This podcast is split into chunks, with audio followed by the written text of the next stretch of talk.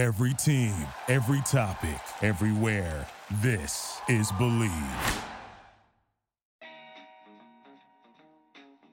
Hello, everyone, and welcome back to another episode of Believe in Betting Chicago. My name is Joey Christopoulos. Today's episode is brought to you by BetOnline.ag. The NFL season, it's in full swing. Heck, it's almost over. And you might not be at the game this year, but you can still be in on all the action at BetOnline. From game spreads and totals to team player and coaching props, BetOnline gives you more options to wager than any place online. And there is always that online casino as well. It never closes. So head to betonline.ag today and take advantage of all the great sign-up bonuses. Again, that's betonline.ag and sign up today. BetOnline, your online sportsbook experts. Ladies and gentlemen, thank you so much for joining the pod today. I have a very special guest today. I'm very grateful to have him on. I'm excited to talk to him. His name is David Haugh. He hosts the Mully and Haugh Show on WSCR 670 from 5 to 9 a.m. every morning. I've been reading his stuff for years. I've been hearing his perspectives, and I'm just dying to talk to him today. David, how are you today? Thank you for joining.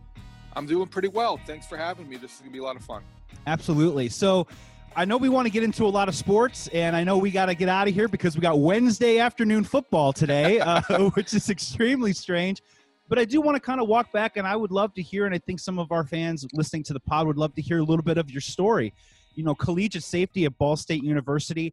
I kind of want to hear about, take us back to that time in your life, and maybe around that moment when you kind of decided to make that pivot to go into journalism. You know, I was really fortunate, and and I was in a position where I, I grew up in a really small town in, in, Northwest Indiana, North Judson, and there was only about uh, 1,200 people, 1,500 people tops uh, in the in the in the small town in the county in Stark County, and my graduating class was 99. So uh, that's relevant because we were a small school powerhouse, and we had uh, we were blessed to have you know some real good athletes at a small school and we had a great football program. We were one of those prototypical friday night lights you know experiences where every friday night that was where the town gathered and, and we had a great football coach by the name of russ radke and you wanted to play for this guy from the time you were you know in sixth grade. So i had a lot of success in high school and we got a lot of attention. We had 11 straight shutouts my senior year and and that was important because you needed to do something to get attention from from college scouts and recruiters. So I was recruited because we we ran up some big numbers, and I was a wide receiver and a defensive back. And um, Ball State uh, was uh, a Mid American Conference program at the time. Had a relatively new coach, Paul Schudel, who was Bo Schembechler assistant, and I had some offers to play at some bigger programs. Uh, but I, I, looked at Ball State as a chance to number one, um, get an opportunity to play right away, and, and number two, it, was, it had a great journalism program. So I went to Ball State. Uh, I, I, was lucky enough to to start uh, for for four seasons or parts of four seasons. I came in late as a freshman, or I started late in the season my freshman year, and um, really by the end of my career was you know I majored in football at Ball State, and and I'm proud of that because I got a good education. But the real you know growth came just by the experiences i had as a college football player. And i you know look every everybody who has a little bit of success at, at these mid-major programs has a dream of playing in the nfl and and i had a really good senior year at seven interceptions in all mid-american conference. And and in the back of my mind i had i was thinking well i could get into an nfl camp and i can you know try to hang on at the end of the roster or be one of those guys. And then we played the california raisin bowl uh, as champions of the Mid American Conference, and uh, I we were playing and we were in two deep coverage, and the guy uh, on the opposite hash, uh, receiver caught the ball, and I chased him, uh, tried to get off the hash, and and for the last 20 yards, I chased him into the end zone, and I think that was my moment that I realized journalism made a lot of sense because I was one of those overachievers. I, I, I did not have the speed um, I got the most out of my ability. I was very happy and satisfied and proud of what I was able to do as a college football player. But I also loved to write, and that was a better path for me to take. Um, it was difficult in its own way, but I went to grad school at Northwestern, and after that, I started my journalism career. It's uh well you said seven picks, which means were you more of a ball hawk or were you a guy that would stick your nose in the box a little bit? Well, I think back in those days you had to be a little bit of both. I was a free safety um, so I I, uh, I was probably a guy that um, you know would be described because of my four six speed um, as cerebral, right? Because yeah. you'd have to hit and you have to be at the right place at the right time. Um, and, and, and that year we had a really good defense, so I was a beneficiary of a really good pass rush. That's why, as as a you know, as somebody who analyzes football for a living now, um, I've always had the respect for the pass rush because I know that every defensive back is only as good as the people who are, are putting pressure on the quarterback. It creates a chain reaction, and I, I might be ahead of my skis here, but I think you made the right decision. I mean, everyone's dream is to walk out to the middle of the field and have the California Raisin come out and give you the trophy. Um, but you went on, you went to Medill at Northwestern, became an excellent journalist, and that's where I became a fan. I lived in Chicago until 2010, and then even after that, I was a staunch follower of the Chicago Tribune. I do want to ask you, you know, you took on the mantle of the in the wake of the news lead columnist for the Chicago Tribune for for several years. Um, in my opinion, a very prestigious role because, you know, as a Bears fan, when you look at that front page, guess what? You already watched the game. So after that lead sentence, everything else is, you know, the stats and everything in that in that middle column is kind of okay, been there, saw that. But I always look to that left side, and there you were, providing your perspective or perhaps the pulse of what Chicago sports fans were thinking at that time. I just want to hear about how you went about that, how your process was. You know, did you have any philosophical you know goals going into it where hey i want to represent bears fans or i want to represent my objective analysis. You know what was your process during that time? Yeah that's a really good question. You know that was my dream job. And when i was a teenager growing up i would get the chicago tribune in, in our small town and and that was the job that i want wanted and and, and then this job that i that ended up getting and, and having for you know about a decade. And and i always considered it a privilege. And when i left and uh, went to radio full time, it was it was difficult for me to to cross that bridge because it was a conscious decision to do that because of some realities in the newspaper industry. But I, will never, you know, I'll never have a job that I value any more than that one. Um, and you know, when I when I took over, when I came to the Tribune to cover the Bears, it was as a beat writer, and then I went into doing features and then columns and then in 2009 you know it became the, the, in the wake of the news columnist and you know i think the same approach was uh, what i took to, to that as a b writer. I always felt like because you were a columnist and because you had this sort of weighty responsibility um, and, and the, the, the, job itself was I, I, always considered it the best one in, in chicago sports media you didn't approach it any differently. I always wanted to be a reporter first. Um, i always felt like the, the least important uh, word in any column that I wrote was the word I. You know, I, I didn't want to make it about me, even though it, the column by definition is about the writer.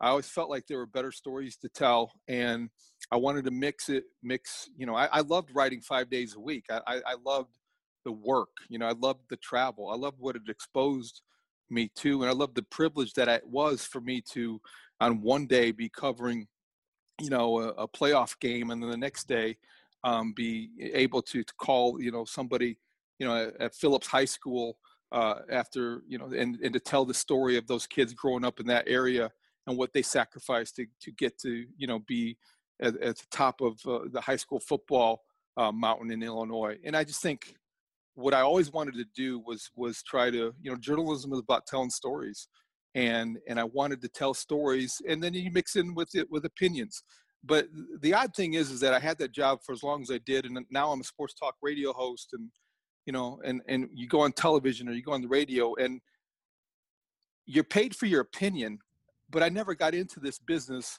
wanting to share it. You know i, I never i never really thought of, of myself as the loudest guy in the room or the guy that you know had to be heard. And you know what i think about this pitching move and boy was that a bad call on fourth and one? Those things just evolved from being you know a fan of sports I got into sports journalism or sports media because um, one, I love to write, but two, I just I just think that there's um, an inherent belief that everybody's got a story to tell, and and that could be you know based a lot about my my, my background. You know, I'm, I'm from a small town, so I think that the, you know you respect people's paths that they take or their their trips, their journeys are sometimes more important than the destination. I know that, that sounds a little bit maybe more than you asked for, but I think everybody's you know view and perspective of what they do kind of shapes about how they do it and, and what you're getting from you know my, my sports opinions or or somebody's point of view, there it's all rooted in their perspective. And so mine is kind of uh, based on just that that background in, in sports journalism and, and respecting people's uh, uh, that everyone has a story to tell. No, and that's a wonderful answer. I, I wanted to ask because you know whether we like it or not it just seems like that the evolution of our communicational methods are evolving as we speak where you know the printed word you know you could still click on an article but the printed word is now you know transitioning into more of a verbal communication so you know you're still trying to tell those right. stories and as you mentioned too when when you come up with an opinion you know there's still that concept of when Matt Nagy on third and one calls a toss to the weak side to Cordarrelle Patterson, you're going to ask some questions. You know what I mean? Yeah. it's a different method now of how trying to well, tell that story. Do you ever feel that sadness that the printed word? Because you know I, I've enjoyed the writing aspect too as well in my career too, and now obviously we're communicating via Zoom verbally. But there is a different way of constructing that type of communication, that type of opinion or perspective. Without a doubt, you know I I'm sad about the way that newspapers have gone. You know, and I always thought, you know, K.C. Johnson and I used to kid about being the last ones to leave the Tribune kicking and, and screaming, and then, you know, we we but uh, you know we we made the decisions consciously and and to, to try to stay a step ahead of that, and and it's tough because you grow up well, reading the newspapers, and that's a, something that you know my own son is like, what's that, Dad? You why do you still read the newspaper on Sunday mornings? And and it's just something that uh, is a sign of the times. Uh, but you know, you, you, know, you raise a good point about you know the, the opinions are, are very natural, right? I mean, everyone's going to have one if you know sports and if you're a sports fan. I think the one thing you just try to do is is if you you know kind of you look at it from a writer's point of view is that you, you just try to be fair you know you try to be fair and to get or provide context you know what i mean context in the moment and perhaps try and you know move it forward through yeah there. context in the in the moment that's a good way to put it and everything has context and sometimes you know things are taken out of context so you just try to try to fill in the fill in the blanks David, we're having a nice time. So let's talk about the Chicago Bears, shall we? Um, I do want to ask you a question because um, I, have got a chance, and anyone that gets an opportunity, Mully and Haugh, just a fantastic show. Get a chance to listen to it as often as I can. So I boned up. I listened to the last couple episodes leading up to this interview. You had Dave Wannstedt on your show the other day, and I want to get your take on this because Matt Nagy came out with a press conference the day after the you know 41 to 25 debacle against the Packers in Week 12. You know, in Matt Nagy's fashion, seemed to kind of try and fire up his team. They've lost five in a row, doing the best that they can. Some people thought that he was calling out his players. I think more he's just maybe a leader trying to call out the rest of his team and challenge each and every single person in that room to be better. But Dave Wannstedt intimated that he said that the way that he did because ownership has already come to him and perhaps told him that he's going to be around for next season. When you heard that from from former coach, did that take you aback a little bit? And what's your perspective on you know where Matt Nagy's headspace is in terms of that press conference heading into this week against the Lions? Well, I always respect what Dave has to say. You know, he's been in that chair both in two really strong uh, football environments in Miami and Chicago, and two proud franchises. So, you know, what he says, he doesn't say lightly. He takes that that role uh, with a lot of responsibility and takes it seriously. Um, I didn't agree with him and, and, you know we don't always agree on everything, but it, it was an interesting perspective, and ha- you have to consider all things when we're when we don't have access to as much as we don't have access to these days. I, I looked at it the other way. I, I looked at it almost as a uh, a sign of desperation. I don't know if somebody got to Matt and, and you know suggested that he reinforce the idea that the, the team has uh, you know a proud franchise that they're representing each and every Sunday. Um, I just think it was like, well, you know, we have been on Matt Nagy for a long time in Chicago to be a better head coach, and you know, we you know, he he divided his duties. You know, last couple games, he's let somebody else call the plays so he could focus on being a better head coach. And I think this is all part of that process. You know, however it seemed, whether it was contrived and whether it seemed like he was reading from a script or speaking from the heart. I think that's a good debate. You know, it sounded a little bit maybe like it was, you know, somebody else's idea and then he was executing it. But I, I give him credit for trying. You know, you you've got to try something. And if he's acting like a guy who's who is trying to save his job, he is. His job is in jeopardy. You know, I think that there's a desperate element to these last five weeks of the NFL season for the Bears. So if Matt Nagy wants to call out his players for and his defense specifically, which he took some heat for, for for not being good against the Packers. You know what? They weren't good against the Packers. So I think he's doing what everybody else has done, and that's you know grasping the obvious. The Bears stunk.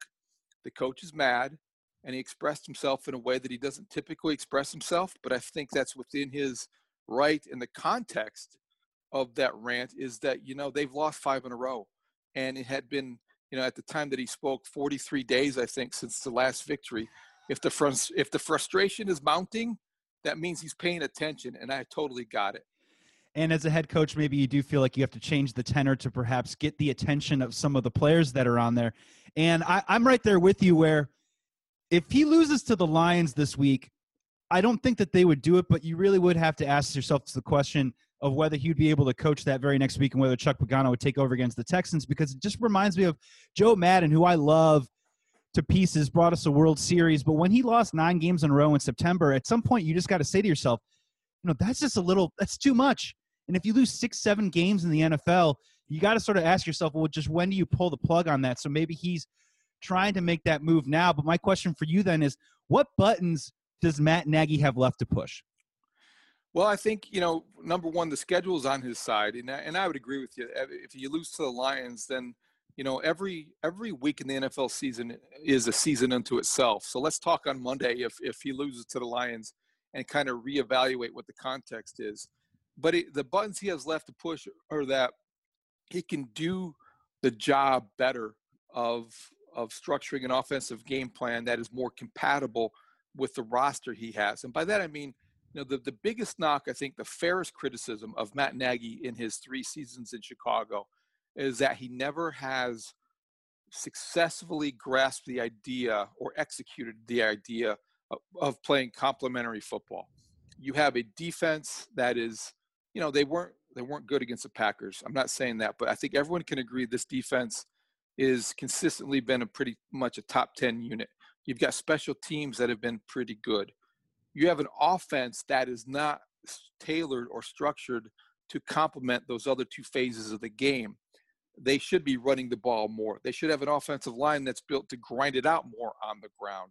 And if you had more of an eat the clock, possess the ball type of approach offensively, I think you overall wouldn't be sitting here in this predicament having lost five in a row and be staring at your your coaching mortality. So that's my biggest criticism of Matt Nagy and his staff in this regime. And in the final five games, you can still fix that. You can still accomplish that. And you can still save the season if you were able to somehow execute better offensively in a way that reflects what you have on your roster and the kind of team that you've put together.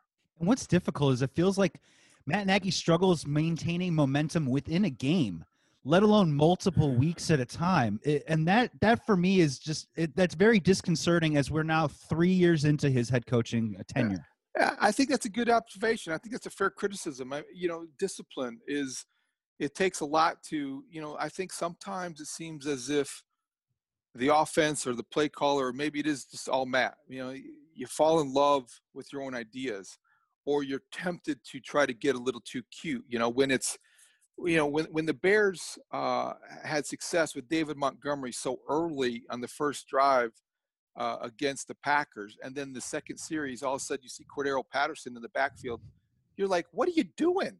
You know, your, my first reaction is stick with what's working. It may not be fancy, and it may not get to chapter three of the playbook, but there's nothing wrong with good old fashioned repetition when you're talking about something that works.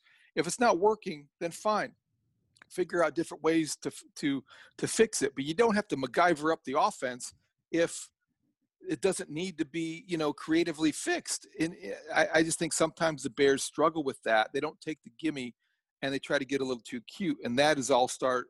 That all starts with with the play caller or the head coach, and and you know for too long it's been the same guy, and and I think if there's if there's a valid criticism, yeah, that's a good observation. They they have lacked discipline on offense and, and in terms of doing what they need to do they've tried to maybe make it more difficult than it is got a little bit more time left here with david haugh i do want to ask you Um, a couple more questions. I want to get to the Bulls in just a second. One more Bears question for you.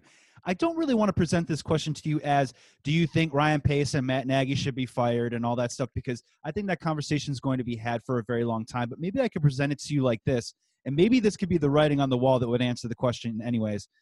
If Ryan Pace and Matt Nagy, let's say they are able to maintain their job into the offseason, do you think people that work in the NFL, because you've interviewed so many different people throughout the years within the Bears organization, can people that hold those types of positions change philosophies or at least have the you know the hubris to know when we need to change philosophically? And my question basically is at the quarterback position it feels like that the bears organization for decades has always gone with this mentality of now with jay cutler they thought that they could win because of him it turned out after a couple years they found out they can only win with him. That's okay. We're going to try and do that. They signed him to a long-term contract.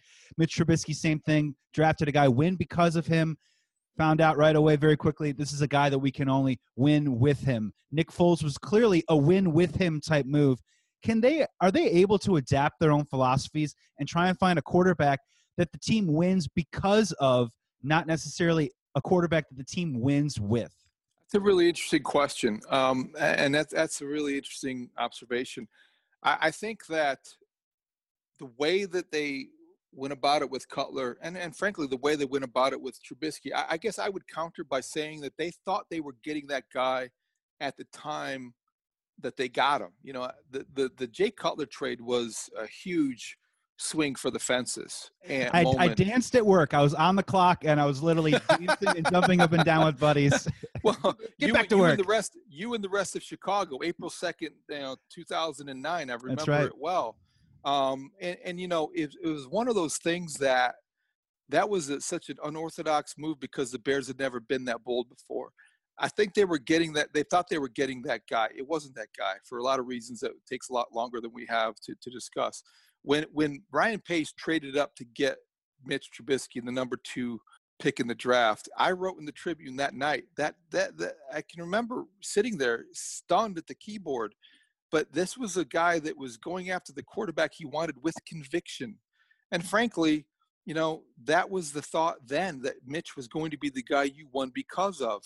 So I don't know if it's because they have lacked or they have had too much you know uh, they haven't lacked the the the gumption to go and get the person that they think is the right quarterback. It's that they have been they've chosen the wrong quarterback. You know jay had a lot of things go wrong. Mitch was you know over evaluated for for a lot of reasons. Um i don't think you can stop trying though. I don't, I don't think you can let here's here's where i would i would uh, counter your your your question or at least answer it this way you can't let what ha- what has happened in the past affect or dictate the way you handle the future. And that may sound stupid uh, uh, on its merit uh, on the surface, but I just don't think you can be shy and think that okay, if you're picking 12th in the draft and or 13th in the draft, and there's a quarterback, say hypothetically speaking, and this is just a hypothetical, say Zach Wilson is a BYU kid who's on the board, and you're you evaluate him, and it's a little he's the number one guy on your board but you you you think to yourself, well, it hasn't gone so well in the past with Mitch, with Jay, with whoever. Eh, I don't I don't think you can look at it that way. You've got to look at it in the moment uh, for that for that season for for what's what's ahead, and and pick the person that you think is you're going to be right this time. Now a lot of people have gotten fired that way, and and a potential will get you fired.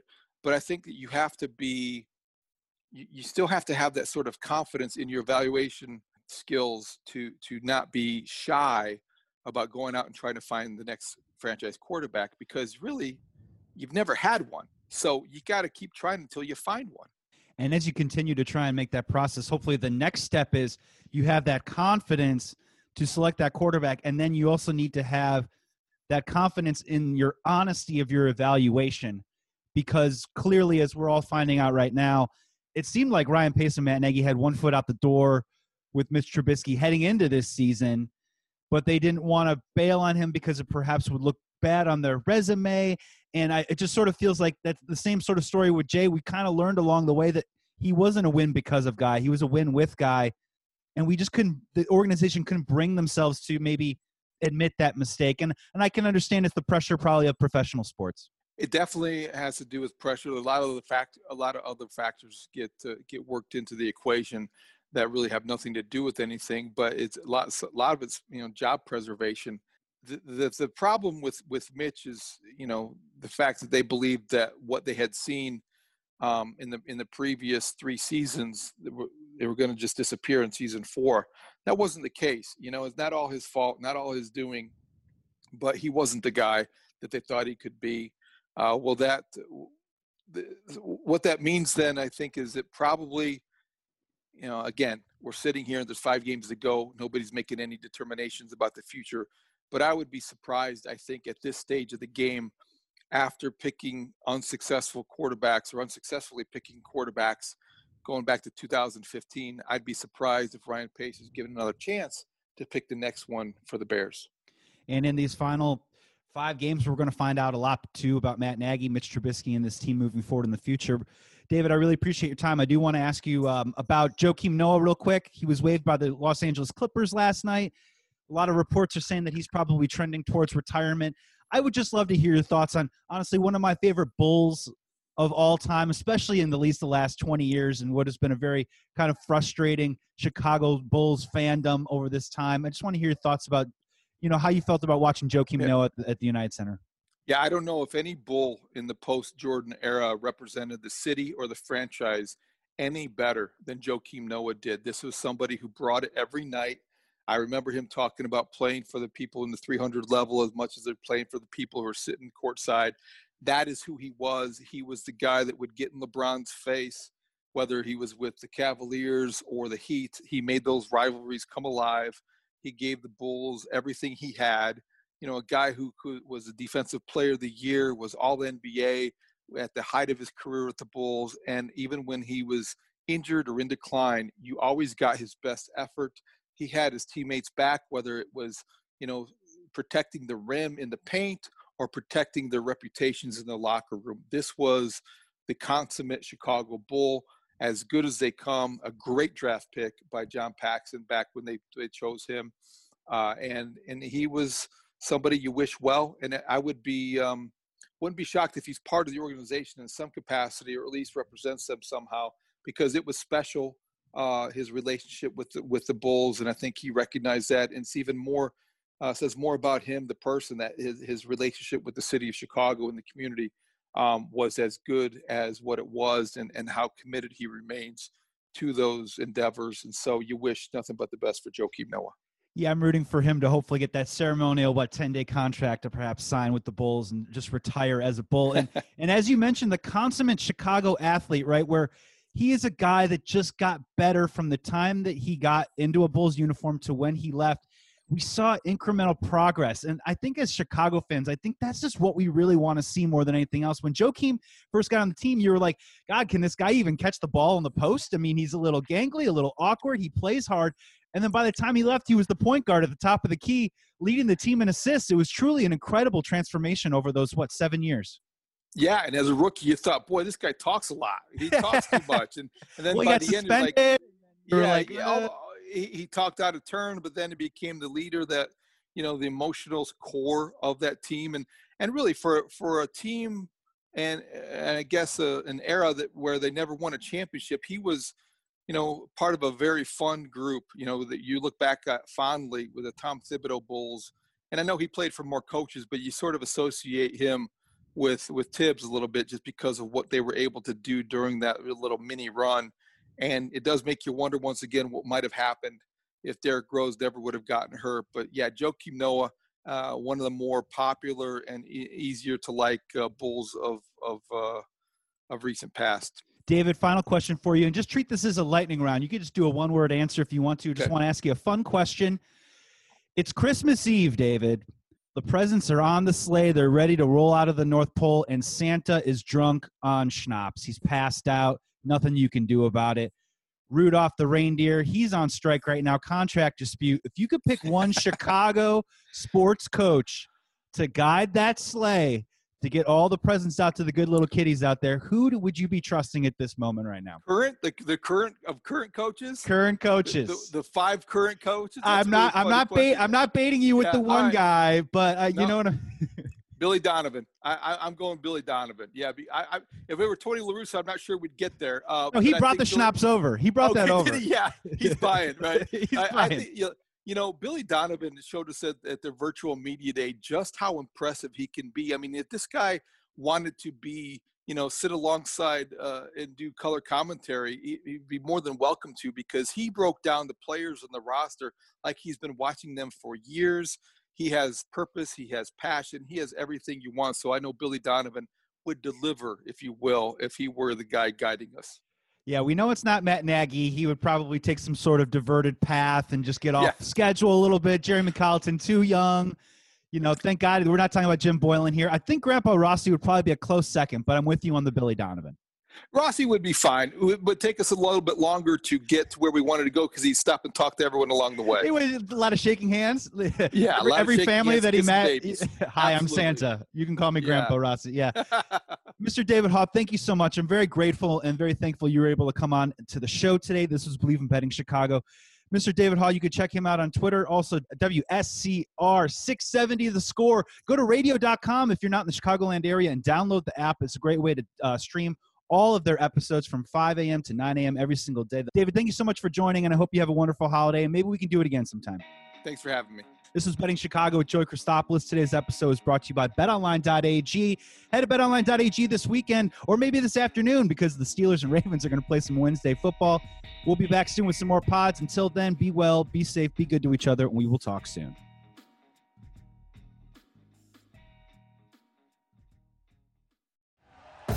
Thank you for listening to Bleav. You can show support to your host by subscribing to the show and giving us a five star rating on your preferred platform.